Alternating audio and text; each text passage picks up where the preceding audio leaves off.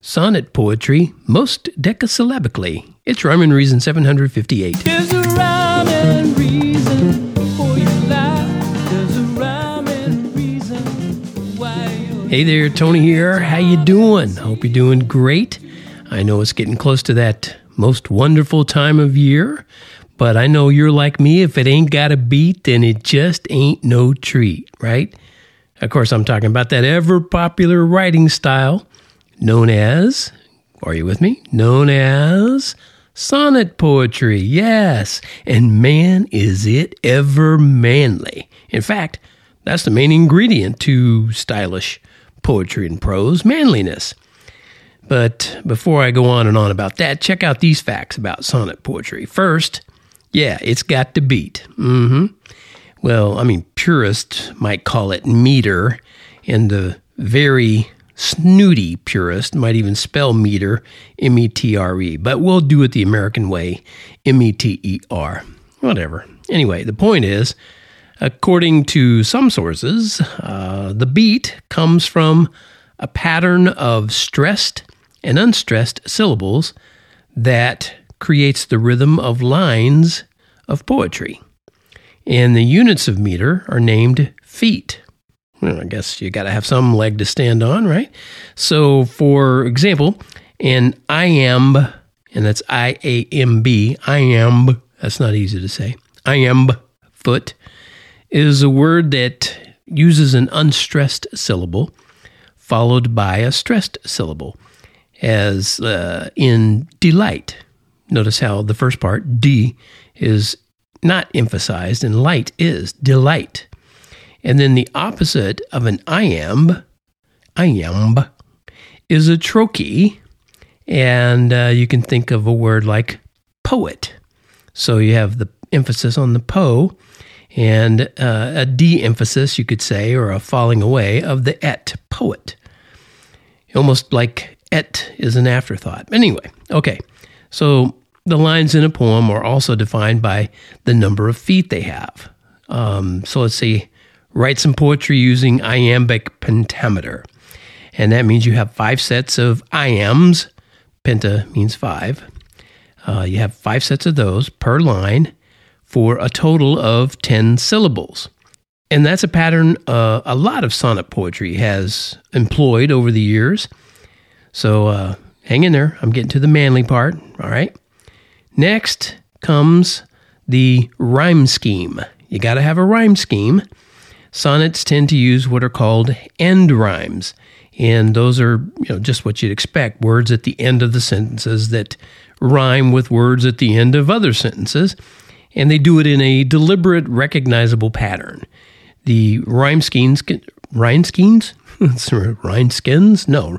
Rhyme schemes can use letters of the alphabet to reveal the pattern. So let's say you have a four line poem where the first line rhymes with the third and the second line rhymes with the fourth. You'd call that rhyme scheme an ABAB.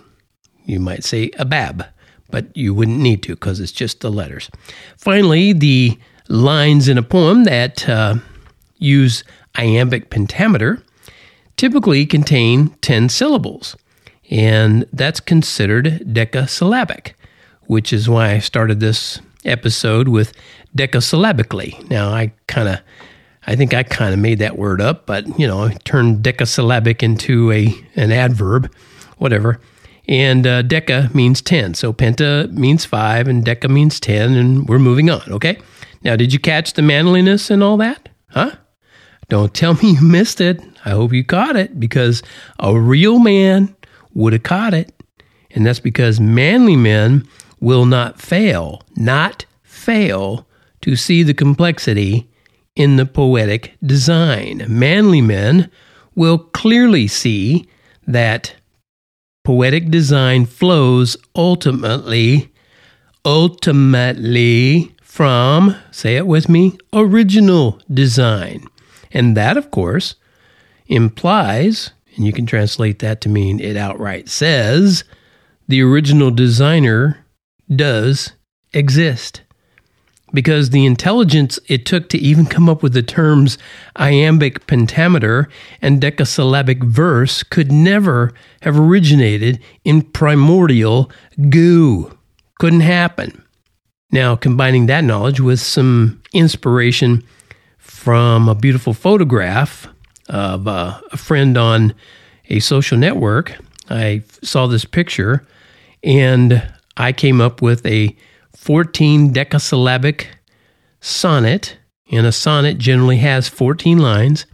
And in this case, in my sonnet, which I call the Sunset Sonnet, it has the 14 lines of the decasyllabic uh, nature, meaning there are 10 syllables in each line. So you can check me to see if I'm incorrect.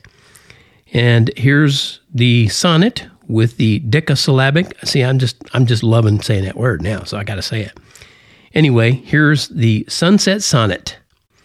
My liberated heart can spread its wings and consume these smoky sun rays today. My thirsty eyes soak in all the splendor before this mountain moment fades away.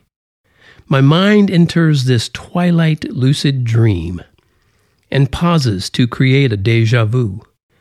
A thousand thankful thoughts rise up to God, who helps me write this short story to you. The words become a precipice to me, a rocky peak of pictures in my brain. Reality or not, now I wonder how long I'll wander through this vast terrain. Long enough for me to write this sonnet while the setting sun's light is upon it. There you go. 10 lines. You notice a slight pause after each line. That gives you an indication of where to stop counting the syllables. But that's 14 lines of 10 syllables for a total of 140 syllables in the Sunset Sonnet. Just want to leave you with that manly poetry. Thank you so much for tuning in to the Rhyme and Reason podcast, brought to you by TonyFunderburk.com, owned by me, Tony Funderburk. And uh, I always remind you, as you well know if you've listened to this podcast for any length of time, to remember that life does have rhyme and reason because God made you. There's a rhyme and reason for your life. There's a rhyme and reason why you're here. Give it time and see.